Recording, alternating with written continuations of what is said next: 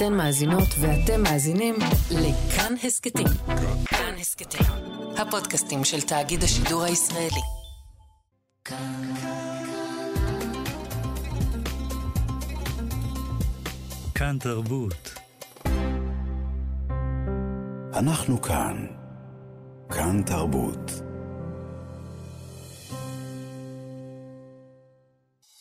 בואו נניח לרגע את הספר ונקשיב. עכשיו, מה שכרוך. כאן תרבות.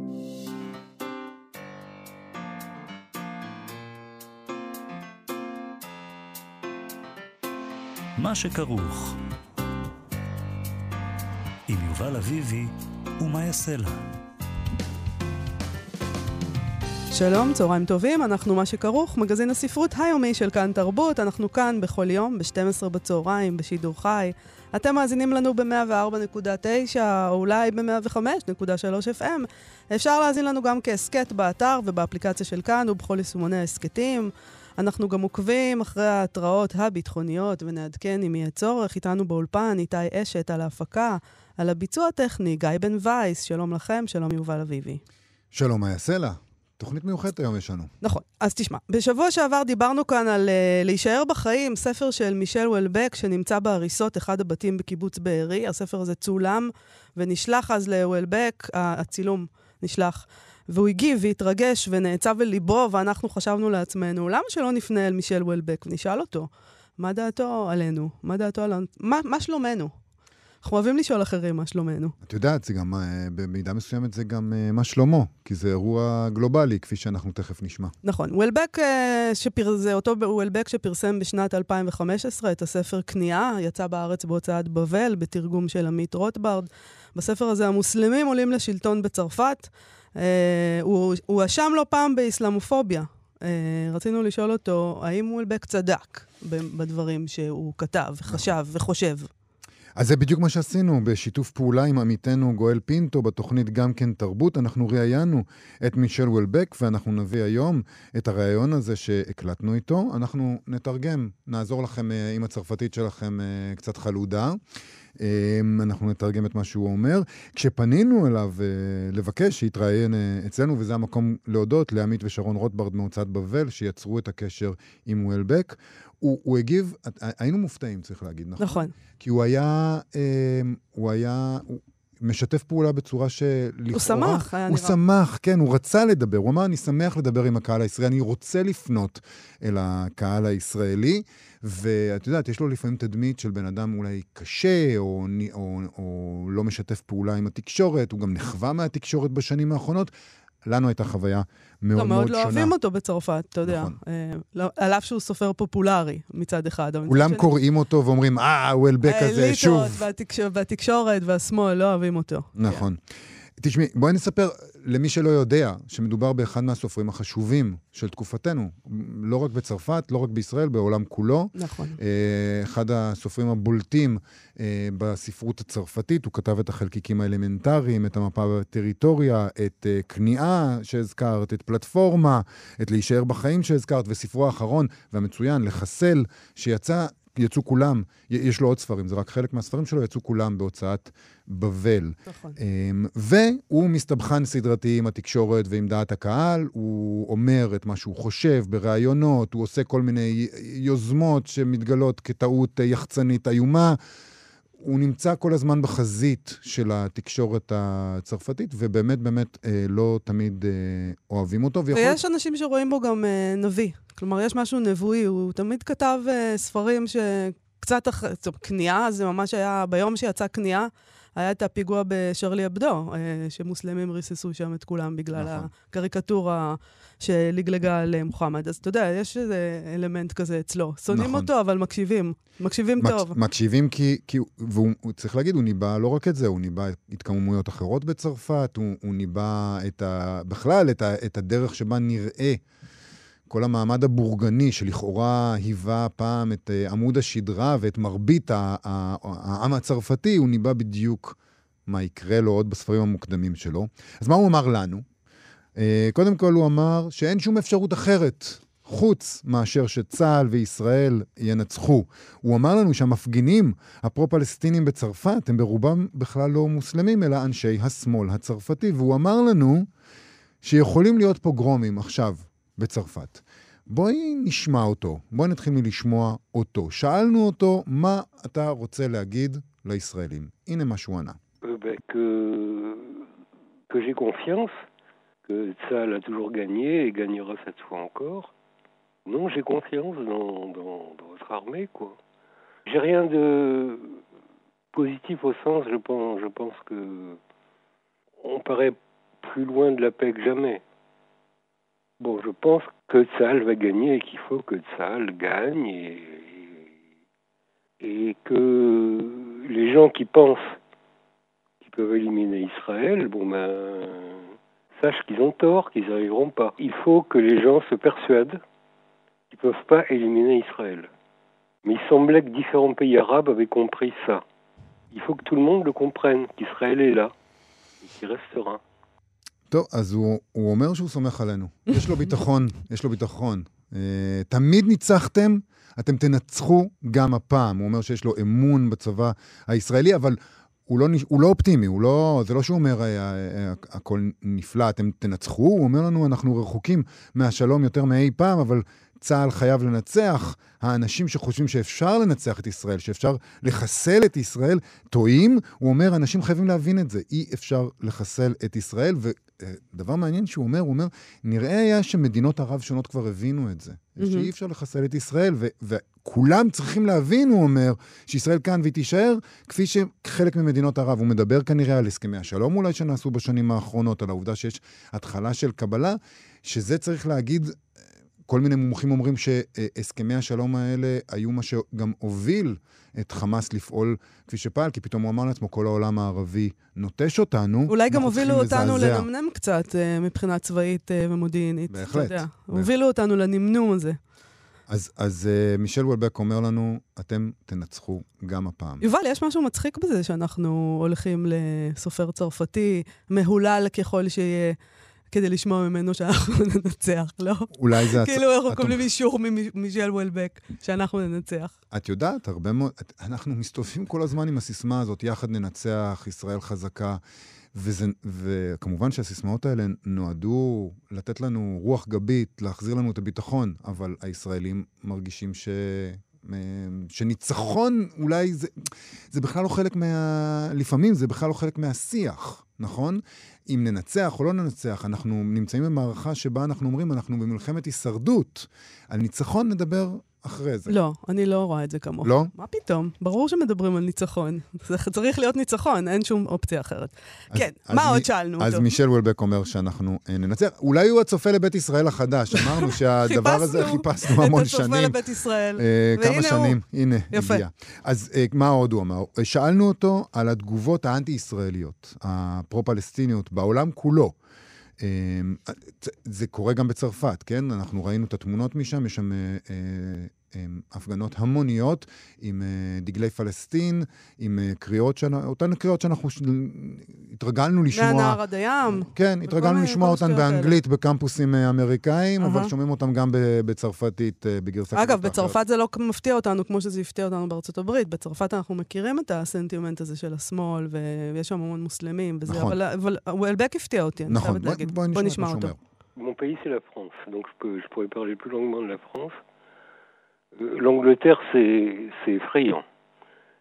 Euh, il y a beaucoup de gens, il y a des dizaines de milliers de manifestants pro-palestiniens, des fois ça même une fois dépassé 100 000, mais je ne comprends pas l'Angleterre, si vous voulez, c'est pas un pays que je comprenne bien.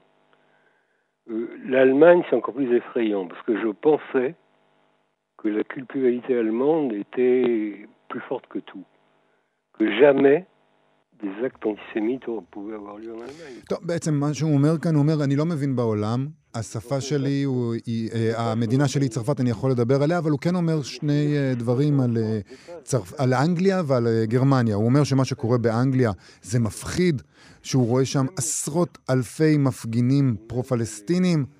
אמ, ושבגרמניה זה אפילו עוד יותר מפחיד, כי שם הוא לא חשב שדבר כזה יכול לקרות שוב, כזאת אנטישמיות. זה דבר שלא ראינו, שלא חשבנו שנראה שוב בגרמניה. בגרמניה, כן. כן.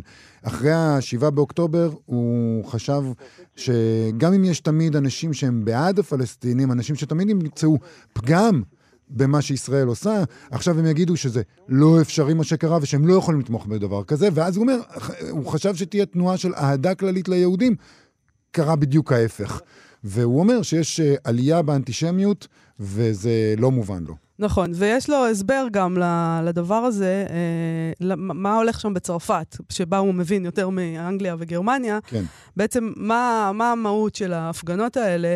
ההסבר מאוד אה, וולבקי, כן? אפשר לקבל ואפשר לא, אבל אנחנו, אני אוהבת את וולבק, לא משנה אם מסכימה או לא מסכימה. מעניין לראות את הזווית שלו, היא נשארת הזווית הוולבקית. בוא נשמע. L'explication que, fournit la droite, c'est la droite populiste, traditionnelle, qui en général a raison. C'est de dire euh, c'est Mélenchon, essaye d'exciter les votes des musulmans de banlieue, euh, de provoquer des votes de musulmans de banlieue en sa faveur, donc qui tape sur Israël pour avoir des votes de musulmans de banlieue. Mais en pratique, bon, mais des images des, man des manifestations palestiniennes, il n'y en a pas eu une. Depuis le 7 octobre, il y en a eu au moins deux par semaine, quoi. Et quand on regarde les gens qui sont à ces manifestations, il n'y a pas tellement d'Arabes.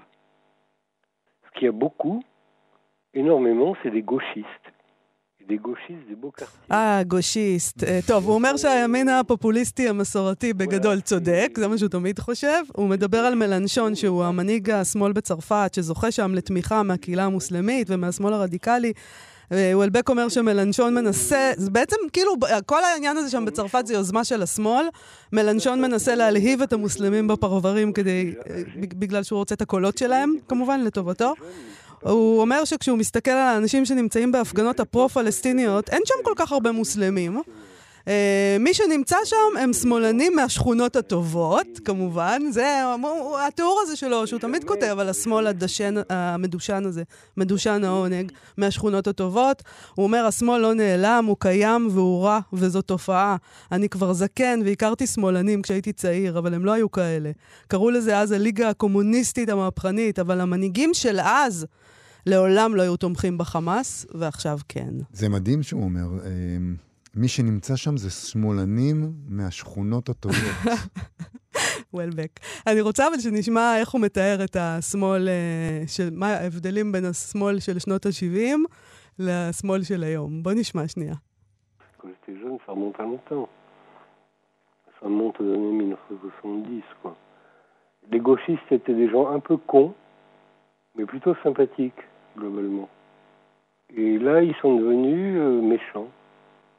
De même, les écologistes sont devenus bizarres. Ils font des, des actions bizarres, un peu masochistes. Je sais pas, Greta Thunberg, c'est une folle, quoi. Mais peut-être faudrait-il que je revise de la philosophie. Je sais טוב, באופן עקרוני הוא אומר שזה מחזיר אותו לשנות ה-70, שאז השמאלנים היו אנשים קצת טיפשים, אבל בסך הכל די נחמדים, ועכשיו הם נהיו מרושעים. גם שוחרי איכות הסביבה הפכו מוזרים, הוא אומר, הם עושים פעולות מוזרות, מעט מזוכיסטיות, ואל גרטה טונברג הוא אומר, טוב, היא אולי קצת מטורפת. הוא לא בוחל במילים. הוא אלבק כמו וולבק, הוא אומר מה שבא לו פשוט. אולי קצת מטורפת. הוא אומר גם, הוא אומר שהוא בילה הרבה זמן בחייו בלימוד הרוע של ניטשה בקטע הזה, mm-hmm. ושהוא חושב ש, שניטשה חזה, יש עלייה שניטשה חזה את, את הניאליזם, וזה נושא שהוא כתב עליו הרבה, הניאליזם של המערב. מצד שני הוא אומר שזה לא כל כך מדאיג אותו, כי האנשים האלה דקדנטים, הוא אומר. הוא אוהב אנשים כאלה חלשים, כי הם לא נלחמים. כן, נכון. הם לא יוצאים למלחמות. אבל רגע, ניקח מזה, חוץ מזה שאנחנו מתענגים מאוד מאוד על הוולבקיות של הדבר הזה,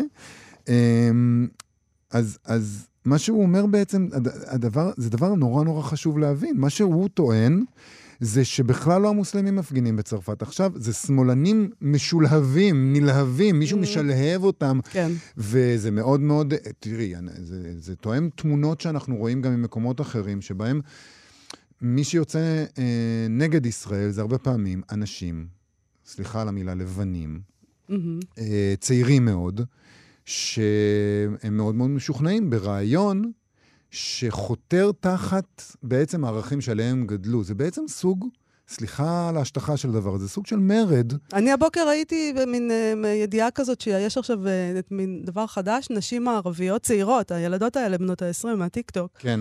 אה, מתאסלמות. כן? זה... זה... זה מין מרד כזה, לא, אבל מרד. זה יותר בכיוון של להיות, זה נכון שזה מנוגד לערכים שלהם, נגיד, הע- הערכים של, נגיד, נקרא לזה ערכים של החמאס, אוקיי? אה, אבל אה, הם רואים בעצמם אה, פתאום איזה לוחמי חופש. כן. זה, לשם הם הולכים, חושבים שהם לוחמי חופש. אבל, אבל לא, רק, לא רק לוחמי חופש, זה באמת, בגלל שרואים אנשים כל כך צעירים, זה נותן את התחושה שהם מורדים בהורים שלהם. כן. הם פשוט, עושים- זה בדיוק הגיל, זה כמו שאני בגיל אה, 16. אה, מה עשית באמת אז? הלכתי עם מכנסיים קרועים, המרד שלי היה מאוד מאוד מינורי. אבל זה הדבר, הם מורדים באיזשהו, באיזושהי תדמית בורגנית, לבנה, שבעה, אינטלקטואלית, שההורים שלהם ייצגו אותה בשנות ה-80, ועכשיו הם יכולים למרוד בה. וזה באמת באמת מאוד מאוד דומה לדברים שווישל וולבק אמר, לא על האסלאם ולא על השלטון, אלא על האדם הבורגני הצרפתי. נכון. אה, אז הם רוצים למרוד באדם הזה. אנחנו מה שכרוך בכאן תרבות, אנחנו בתוכנית מיוחדת, ראיון עם מישל וולבק, הסופר הצרפתי. אה, צריך להגיד שהוא שנוי במחלוקת, אה, אמרנו את זה בהתחלה, הוא שנוי במחלוקת גם בישראל. כן? את יודעת, זה הרעיונות שלו שהם אה, ימניים, או הדיבור שלו על מיניות ועל נשים, כמובן העמידו אותו בצד הימני, השמרני של, המ, של המפה הפוליטית בשנים האחרונות, וגם בישראל, תופתעי לדעת, לא רק בקמפוסים בארצות הברית, יש את הדבר הזה. יש שמאלנים. אה, אז, אז הרבה מאוד אנשים, אה, יש שמאלנים, הרבה מאוד אנשים אה, לא, לא אוהבים אותו. לא מצחיק אותם. הוא לא מצחיק אותם, והם לא אוהבים את, הביקור, את, הדרך שבה הוא מתאר, נגיד, בורגנות. אני בורגני, אז קצת לא נעים. קצת כן. לא נעים. אה, אתה זע באי נוחות. כן, אבל כותבת לי מאזינה עכשיו, מזמן לא נהניתי ככה מוולבק. יפה. אז. הנה, חזרת אלינו, וולבק, תודה לך. תשמעי, אנחנו חוזרים לדברים שהוא אמר, והוא דיבר איתנו על הבוז שלו כלפי uh, התקשורת uh, בצרפת. בואי נשמע עוד קטע. Bon, les médias français, euh, le, le mépris que j'éprouve pour eux, c'est pas nouveau. Mais là, ils ont développé un discours du genre euh, les gentils palestiniens qui sont pris en otage par le méchant Hamas. Bon, ben, je sens bien que c'est un peu faux le truc. J'y crois pas tout à fait, quoi. אז הוא אומר כאן uh, שהתקשורת uh, הצרפתית פיתחו uh, שיח. כאילו הפלסטינים uh, הטובים נחטפו בידיהם של החמאס הרשע, אני לא מאמין בזה. הוא אומר, והוא אומר, הוא חושב שאם הפלסטינים היו פה אחד נגד חמאס, לא היה חמאס. הם, זה בכוחם, הוא חושב, להוריד את הדבר הזה. נכון, אנחנו שאלנו אותו, ביחד עם גואל פינטו, אני אגיד שוב, אה, עמיתנו, האם הסנטימנט הוא אנטי-ישראלי או אנטישמי? על מה אנחנו מדבר, מדברים פה? הנה מה שהוא אמר. Ah, C'est franchement les deux. hein.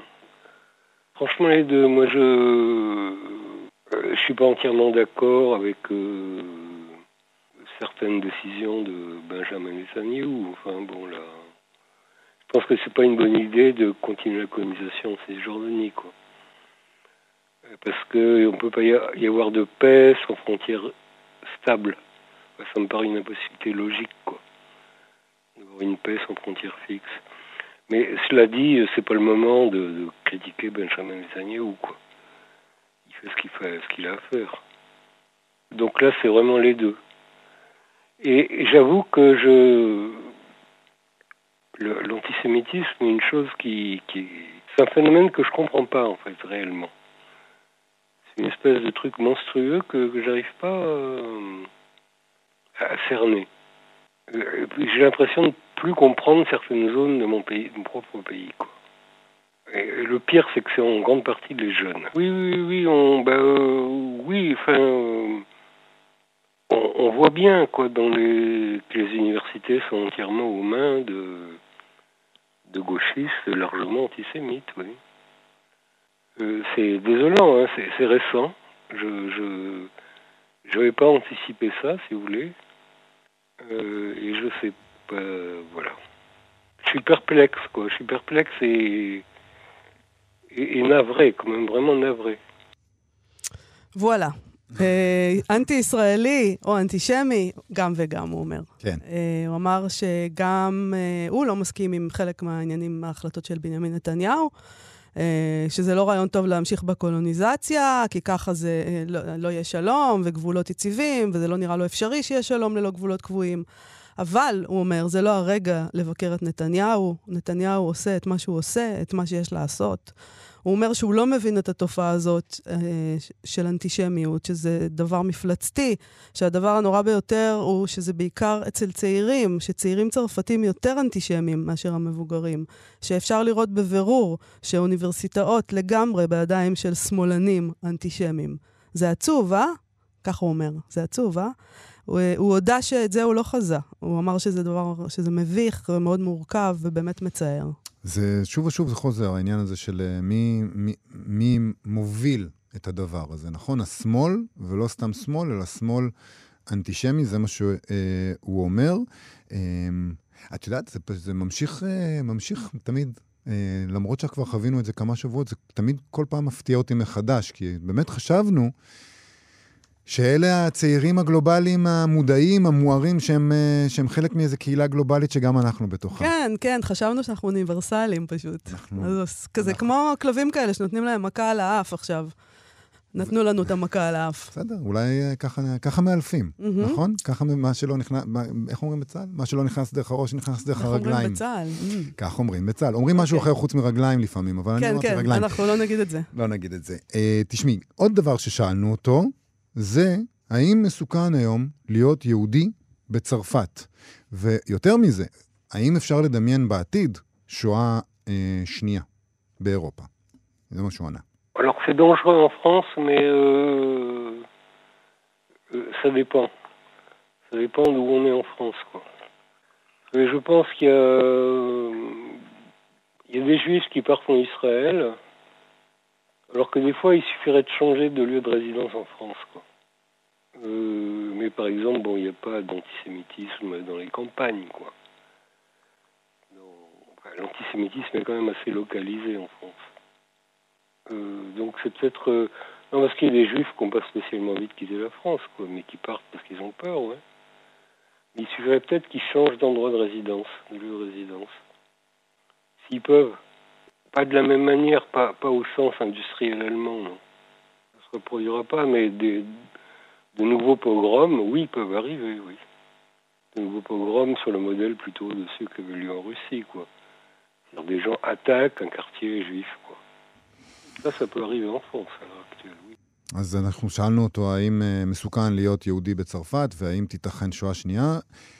הוא לא אומר לא מסוכן להיות בצרפת. תלוי איפה. תלוי איפה אתה גר. נכון. אה, הוא אומר, אני מניח שיש יהודים שיעברו לישראל, אה, אבל לדעתו אה, מספיק לשנות מיקום. זאת אומרת, הוא אומר, יש, אני יודע, יש יהודים שיעזבו, אבל יכול להיות שהם לא היו צריכים לעזוב את המדינה, אלא רק את השכונה שהם גרים בה. את אמר- פריז. הוא או אומר שאין פריז. אנטישמיות באזורים הכפריים. נכון. כאילו, אל תגורו בפריז פשוט. אה. אבל למה אנחנו, איפה אנחנו מצד רוצים- שני הוא אומר, מצד שני הוא אמר, אה, תשמעו, אני לא יכול, אה, הוא, אומר- הוא רומז, אני לא יכול להאשים מישהו שעוזב, כי הוא מפחד, הוא מפחד. אה, הוא לא חושב שיכולה להיות שואה שנויה, לא במובן... שואה שנייה. שואה שנייה, לא במובן של מה שהיה אה, אז, לא במובן התעשייתי, הוא אומר. כן. אה, זה לא יקרה שוב, אבל כן יכולים להיות פוגרומים חדשים. מהמם. כן, הוא אומר שיכול להיות משהו בדומה למודל שהיה ברוסיה, כשאנשים פשוט תוקפים, אז נגיד עיירה אה, ברוסיה, לא רק ברוסיה אגב, כן? אבל אה, אה, אה, אנשים תוקפים איזה עיירה רוסית, אז כאן הוא אומר, יכול להיות המודל הזה שאנשים יתקפו שכונה יהודית, זה יכול לקרות בצרפת בימינו. טוב, שאלנו אותו אם, האם וולבק צדק. עכשיו, למה התכוונו? התכוונו להרבה דברים שקראנו, קראנו את הספרים שלו, אבל אה, חשבנו לקרוא רגע משהו מתוך כניעה, כן, כדי שנבין אה, איך הוא כותב. אה, על המוסלמים באירופה. בדיוק. אז אני אקרא קצת מכניעה, נגיד שוב, שתרגמה מצרפתית עמית רוטברד, הוצאת בבל, שנקבל את הארומה של הדבר הזה. לפני דלת האולם שבו התנהלו הקורסים שלי, זה המרצה, הגיבור של הספר. לפני דלת האולם שבו התנהלו הקורסים שלי, התכוונתי לדבר באותו יום על ז'אן לורן. שלושה טיפוסים בשנות ה-20, שני ערבים ושחור, חסמו את הכניסה. היום הם לא היו חמושים ונראו רגועים. לא היה שום דבר מאיים בהתנהגותם. אך היה עליי לעבור ביניהם כדי להיכנס לאולם. היה עליי לומר משהו. עצרתי לפניהם. הם ודאי קיבלו הוראות להימנע מפרובוקציות, לנהוג בכבוד במרצים. כך לפחות קיוויתי. אני פרופסור באוניברסיטה הזאת, אני צריך לתת עכשיו את הקורס שלי, אמרתי בטון תקיף שהפניתי לכל הקבוצה. השחור ענה לי בחיוך רחב, אין בעיה, אדוני, רק באנו לבקר את האחיות שלנו. אמר והצביע על המושבים המדורגים במחווה מפויסת. אשר לאחיות, אכן היו שתי בנות ממוצא מגרבי, שישבו זו לצד זו. בצידו השמאלי העליון של האמפי, לבושות בבורקות שחורות, רשתות הגנה משוחחות על עיניהן, הן נראו לי בהחלט ללא דופי. יפה, ראיתם אותן, סיכמתי בלבביות. עכשיו אתם יכולים ללכת, התעקשתי. אין בעיה, אדוני, השיב בחיוך רחב עוד יותר, ואז סב על עקביו, ובעקבותיו האחרים, שלא השמיעו, השמיעו ולו מילה אחת. ואז ממרחק של שלושה צעדים הוא הסתובב אליי. שהשלום יהיה עמך, אדוני, הוא אמר בקידה קלה. זה עבר בשלום, אמרתי לעצמי כשסגרתי מאחורי דלת האולם. הפעם זה עבר בשלום. אני לא יודע למה בדיוק ציפיתי. היו שמועות על אלימות נגד מרצים במולהוס, בשטרסבורג, באקס מרסיי ובסן דני, אבל מעולם לא פגשתי עמית שהותקף, ובתוך תוכי לא באמת האמנתי לזה. לדברי סטיב, נחתם הסכם בין תנועות הצעירים הסלפים ורשויות האוניברסיטאות, ובעיניו ההוכחה לכך הייתה שהפרחחים והדילרים נעלמו לחלוטין, מזה שנתיים מתחומי האוניברסיטה. האם כלל ההסכם סעיף האוסר על כניסה לאוניברסיטה של ארגונים יהודיים? גם עניין זה נותר בגדר שמועה בלבד, שהיה קשה לאמת, אבל העובדה הייתה שאיגוד הסטודנטים היהודים של צרפת כבר לא היה מיוצג מאז תחילת שנת הלימודים האחרונה בשום קמפוס במחוז פריז, ואילו תאי צעירי האחווה המוסלמית פתחו יותר ויותר סניפים כמעט בכל מקום. כשיצאתי מהשיעור שלי, איזה עניין יכולות שתי הבתולות בבורקות למצוא בז'אן לורן, ההומו הדוחה הזה, שהצהיר על עצמו שהוא משיכלנטרופ? האם האבות שלהן מודעים לתוכן המדויק של הלימודים שלהן?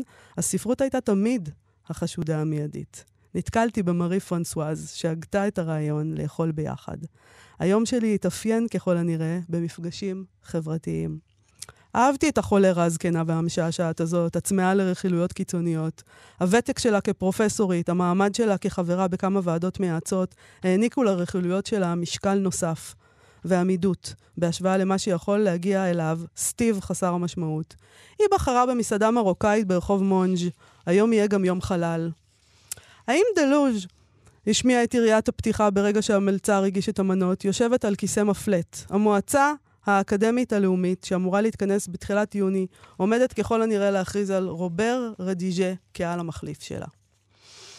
העפתי מבט קצר בטאג'ין כבש ארטישוק שלי, לפני שניסיתי ליתר ביטחון להרים גבה מופתעת. כן, אני יודעת, היא אמרה. זה יכול להישמע מטורף, אבל אלה יותר מסתם שמועות, קיבלתי דיווחים מדויקים לגמרי. התנצלתי שעליי ללכת לשירותים, ובדקתי בדיסקרטיות את הסמארטפון שלי. אפשר למצוא היום באינטרנט הכל. חיפוש בין שתי דקות, בקושי, לימד אותי שרובר ריג'ה התפרסם בזכות עמדותיו הפרו-פלסטיניות, ושהוא היה מראשי הפעילים להחרמת אנשי אקדמיה ישראלים. שטפתי בקפידה את ידיי, וחזרתי לאמיתה שלי. הטאג'ין שלי הספיק בינתיים להתקרר קצת. חבל. הם לא יחכו לבחירות כדי לעשות את זה? שאלתי לאחר שטעמתי מהאוכל. חשבתי שזו שאלה ראויה. הבחירות? מה הקשר לבחירות? מה זה כבר משנה? התברר שהשאלה שלי לא הייתה כל כך מוצלחת. טוב, אני לא יודע, בכל זאת יש בחירות לנשיאות בעוד שלושה שבועות. אתה יודע היטב שהסיפור גמור, זה יהיה כמו ב-2017. החזית הלאומית תעלה לסיבוב השני, והשמאל ייבחר מחדש. אני לא רואה סיבה שבגללה המועצה האקדמית הלאומית תטרח לחכות לבחירות. בכל זאת, אחוזי ההצבעה לאחווה המוסלמית עדיין אינם ידועים. אם הם יעברו את הרף הסמלי של 20 אחוז, זה יכול להשפיע על יחסי הכוחות. הקביעה הזאת הייתה כמובן שטות. 99% מהמצביעים של האחווה המוסלמית ייתנו את קולם למפלגה הסוציאליסטית. בשום מקרה זה לא היה יכול להשפיע כך או אחרת על התוצאה. אבל המילים יחסי כוחות היה תמיד משקל בשיחות. בין שמדובר בקורא של קלוזוביץ' ובין של סונדזו. וחוץ מזה, הייתי מרוצה למדי גם מרף סמלי. מכל מקום, מארי פרנסואז טלטלה את ראשה, כאילו הגיתי הרגע איזה רעיון, ושקלה באריכות את ההשלכות של כניסה אפשרית של האחווה המוסלמית לממשלה, על הרכב רשויות הניהול האקדמיות, האינטליגנציה התככנית שלה נכנסה לפעולה. כבר לא הקשבתי באמת. צפיתי במצעד ההיפותזות על פניה החדים והזקנים. צריך להתעניין במשהו בחיים, אמרתי לעצמי. שאלתי את עצמי במה אני אוכל להתעניין, אם פרישתי מחיי האהבה תהפוך לסופית. אוכל אולי לקחת קורסים בייננות, או לאסוף דגמים של מטוסים. זה השילוב הזה, הוולבקי. הוולבקי, כן. כן. טוב, אז... אמ, זה, צריך להגיד, זה מאוד הכעיס את, אה, את, לא רק, אגב, את המוסלמים, אלא גם את אותם שמאלנים. ברור, בוודאי, גם כמה נשים. Uh, טוב, אז האם uh, וולבק צדק uh, באשר uh, למה שהוא אמר וכתב על המוסלמים ועל ההשתלטות שלהם ועל הסכנה שבהם? בוא נשמע.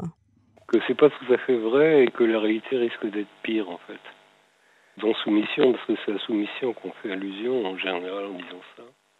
J'imagine un, un, régime musulman relativement modéré s'installer, quoi. Modéré, disons, comme peut être modéré le, le, Maroc, par exemple.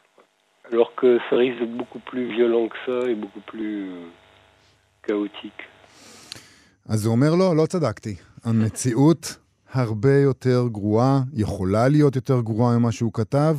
הוא אומר שבספר כניעה הוא מתאר השתלטות של משטר מוסלמי מתון יחסית, אה, מתקדם יחסית, כמו במרוקו למשל, הוא אומר, אבל הוא אומר, זה מסתבר שזה יכול להיות הרבה הרבה יותר אלים ויותר כאוטי ממה שהוא אה, דמיין. נכון. אז אה, פה הגיע הזמן אה, לשאול אותו על ההאשמות כלפיו, שהוא אסלאמופוב, פשוט מאוד. Uh, אתה יודע, הוא, הוא ציפור מוזרה כזאת, סופר צרפתי שלא שייך לשמאל, אתה יודע, הוא לא שייך לאינטלקטואלים שהם תמיד בשמאל. Uh, מצליח בכל זאת, פופולרי מאוד, כשכל המיליה האינטלקטואלי, רובו לפחות, uh, באופן מסורתי, לא אוהב, בז לו, שונא אותו, לא יודעת מה. הוא, הוא אומר דברים שהם אסור להגיד, נכון? בהחלט. אז בוא נשמע אם, אם הוא איסלאמופוב. לא, לא, זה Bah, ça, c'est pas faux.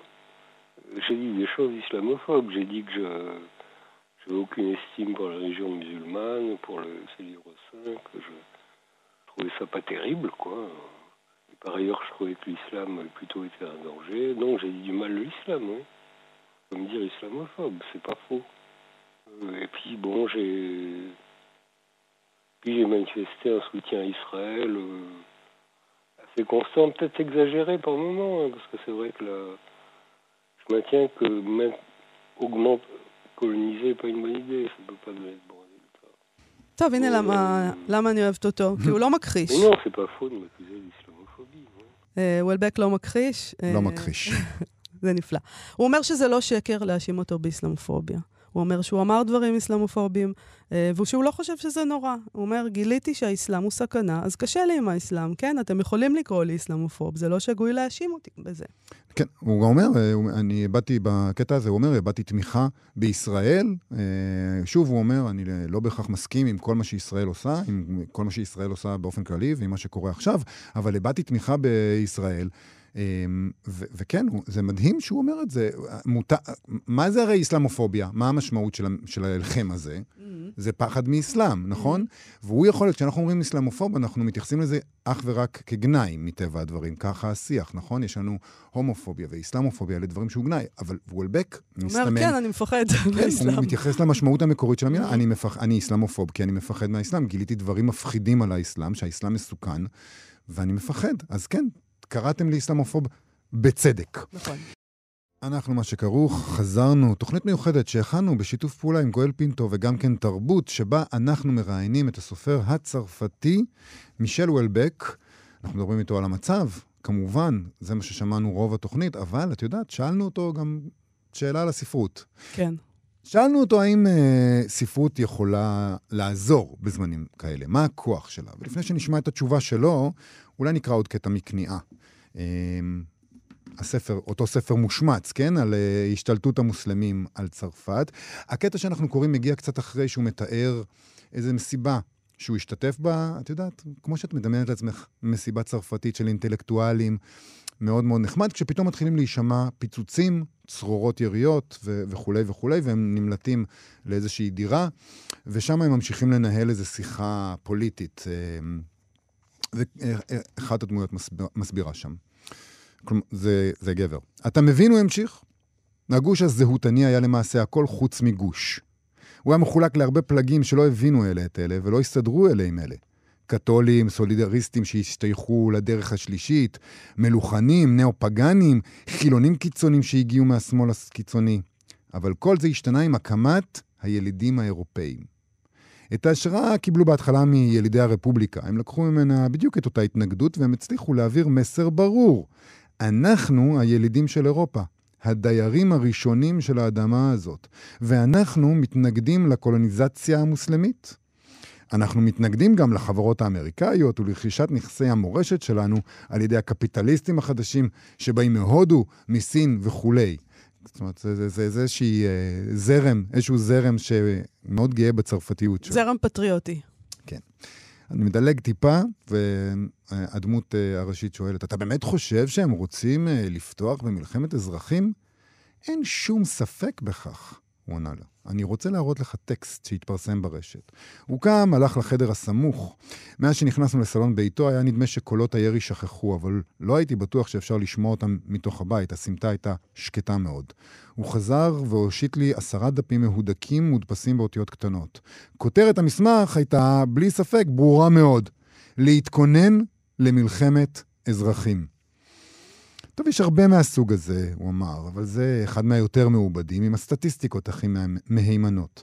יש כאן לא מעט מספרים, מפני שהם בוחנים את המקרה של כל אחת מ-22 מדינות האיחוד האירופי. אבל המסקנות שלהם בכל מקום זהות. אם נסכם את התזה שלהם, הטרנסצנדנטיות היא יתרון סלקטיבי.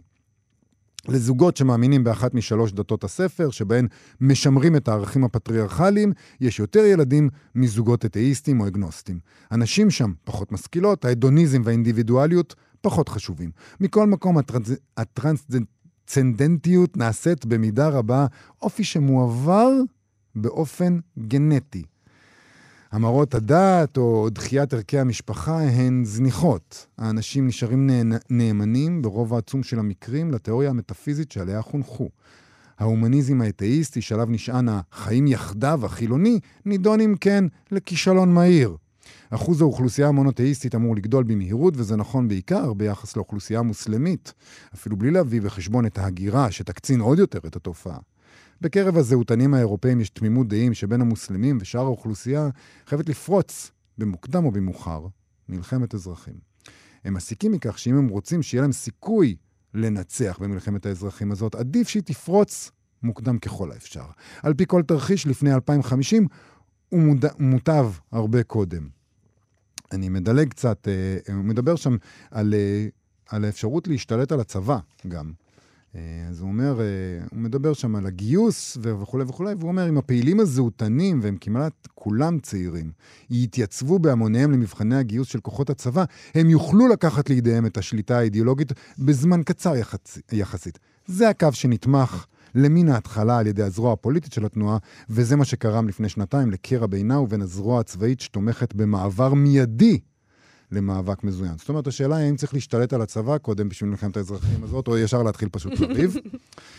ואני אסיים עם, אה, אני מדלג קצת, אני מסיים עם קטע נוסף. הוא, בסופו של דבר האירוע נגמר, הוא יכול לחזור הביתה, והוא שואל את עצמו, האם בעלתו הייתה מוגזמת? למרבה הצער, לא חשבתי כך.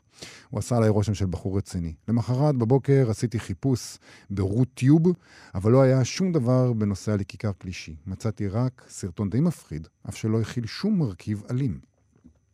כ-15 בחורים לבושים בשחור ובמסכות הסוואה חמושים בנשק, בנשק אוטומטי התפרסו בצורת V והתקדמו לאיתם בלב סביבה אורבנית. זה ודאי לא היה סרטון שצולם בטלפון נייד. חדות התמונה הייתה מצוינת, הוסיפו לה אפקט של הילוך איטי. לסרטון הסטטי המרשים הזה שצולם מזווית נמוכה הייתה מטרה אחת בלבד, והיא להפגין נוכחות, שליטה על טריטוריה. במקרה של קונפליקט אתני אסופח באופן אוטומטי לשורות מחנה הלבנים. בפעם הראשונה, כשיצאתי לערוך קניות, הייתי אסיר תודה לסינים, שהשכילו מאז נקודת ההתחלה של הרובע למנוע הת, התמקמות של שחורים או ערבים. ואגב, באופן כללי יותר, כל התמקמות של הסינים, חוץ מכמה וייטנאמים. כן. מלחמת אזרחים. מלחמת הרחובות והבתים. יש ספר כזה, במקרה הוא גם יצא בהוצאת בבל. נכון והוא מאוד. נראה לי אפשר להשתמש בו עכשיו. אפשר, במקרים בהחלט. כאלה. טוב, אז שאלנו אותו אם הספרות יכולה לעזור בזמנים כאלה, טואלבק. בוא נכון. נשמע מה הוא ענה. Non, non, je pense pas que ça puisse changer les choses. Et- Mais bon, il y, a- il y a la vie qui est parfois dure, euh, et puis, euh, puis il y a les livres, quoi. Euh, C'est, euh, Donc ça permet de prendre de l'écart par rapport à la vie. Enfin, comme l'art en général, mais euh, non, je, je, oui, je pense que c'est, ça, mais c'est beaucoup parce que oui, parfois la situation est parfaitement désespérante. מה, מה התשובה שלו? אני חושב שכולם אה, מבינים את ה-no שבהתחלה. לספרות אין כוח, לפי מה שוולבק אומר. הספרות לא יכולה אה, לשנות את הדברים. הוא אומר, יש את החיים. יש את החיים, והחיים הם קשים לפעמים. יש את הספר, הוא אומר, זה בסדר, כמו כל אמנות, זה מאפשר לנו להתרחק מדי פעם מהחיים, אבל הוא מאוד uh, לא אופטימי לגבי הכוח של הספרות באמת להחזיק, uh, לעשות איזשהו שינוי, להציל אותנו. Uh, אם חיפשנו uh, תקווה בספרות של וולבק, אז לא מצאנו אותה, אבל צריך להגיד, זה לא מפתיע, כי גם הספרים שלו לא מאוד אופטימיים. זה לא שכאילו הספרים שלו אמרו, תקשיבו, אם נעשה כך וכך יהיה טוב. נכון, אבל הם מסמכים באיזשהו אופן. לא, לא במובן של להיות אופטימי, אבל ת, לקרוא, אני נהנית ממנו מאוד. אני אגיד לך במה הם אופטימיים. אולי זה מה שאנחנו צריכים להבין. במובן הזה שהם אומרים את האמת. בדיוק. זה לא עניין של אופטימיות, זה עניין של אמת. הוא לא מסובב אותנו, והוא לא אומר לנו, תקשיבו, בעוד שנתיים יהיה שלום, הכל יהיה בסדר, אתם תראו. ואתם, ו- ואז את תהיה סינגפור, ואתם תהיו יוון, כמו שחלמתם, והכל יהיה פנטסטי, ו... ו-, ו- לא, הוא אומר לך, תתכונן לפוגרום. בסדר. אה, נעשה סיכום קצר של הדברים שהוא אמר? בבקשה. אז הוא אומר לנו, אתם תנצחו. אולי זה צריך אה, להיות המסר האופטימי. ישראל תנצח, צה"ל תנצח, כולם צריכים להבין את זה, המדינות הערביות כבר הבינו את זה. הוא כן אומר שמפחיד במקומות מסוימים בצרפת להיות יהודי כרגע, ושהוא מבין את האנשים שעוזבים את צרפת כי הם מפחדים, אבל הוא אומר, יכול להיות שהם היו צריכים רק לעבור שכונה. מצד שני הוא אומר, כן יכול להיות פוגרום. לא תהיה שואה שנייה, כן יכול להיות פוגרום. והוא אומר לנו, מי שנמצא בהפגנות האלה בעיקרן זה לא המוסלמים ולא המהגרים, אלה שמאלנים, אנטישמים, צעירים. שאגב, זה מעניין, הפוגרום, מי יעשו? השמאל הצרפתי יעשה פוגרום ביהודים? Mm. אולי זה מה שקרה, יכול אוקיי. לקרות לקנייה. עד כאן התוכנית שלנו להיום. Uh, תודה רבה לאשתי אשת על ההפקה, לגיא בן וייס על הביצוע הטכני. תודה רבה לגואל פינטו, uh, היה תענוג לעבוד איתו על הדבר הזה. זה גם נכון. כן תרבות. תודה לאייל שינדלר על הסיוע בהכנת הריאיון עם uh, וולבק. Uh, בואו לבקר בעמוד הפייסבוק שלנו. אנחנו נהיה פה שוב מחר. מחר. להתראות. להתראות. אתם מאזינים לכאן הסכתים, הפודקאסטים של תאגיד השידור הישראלי.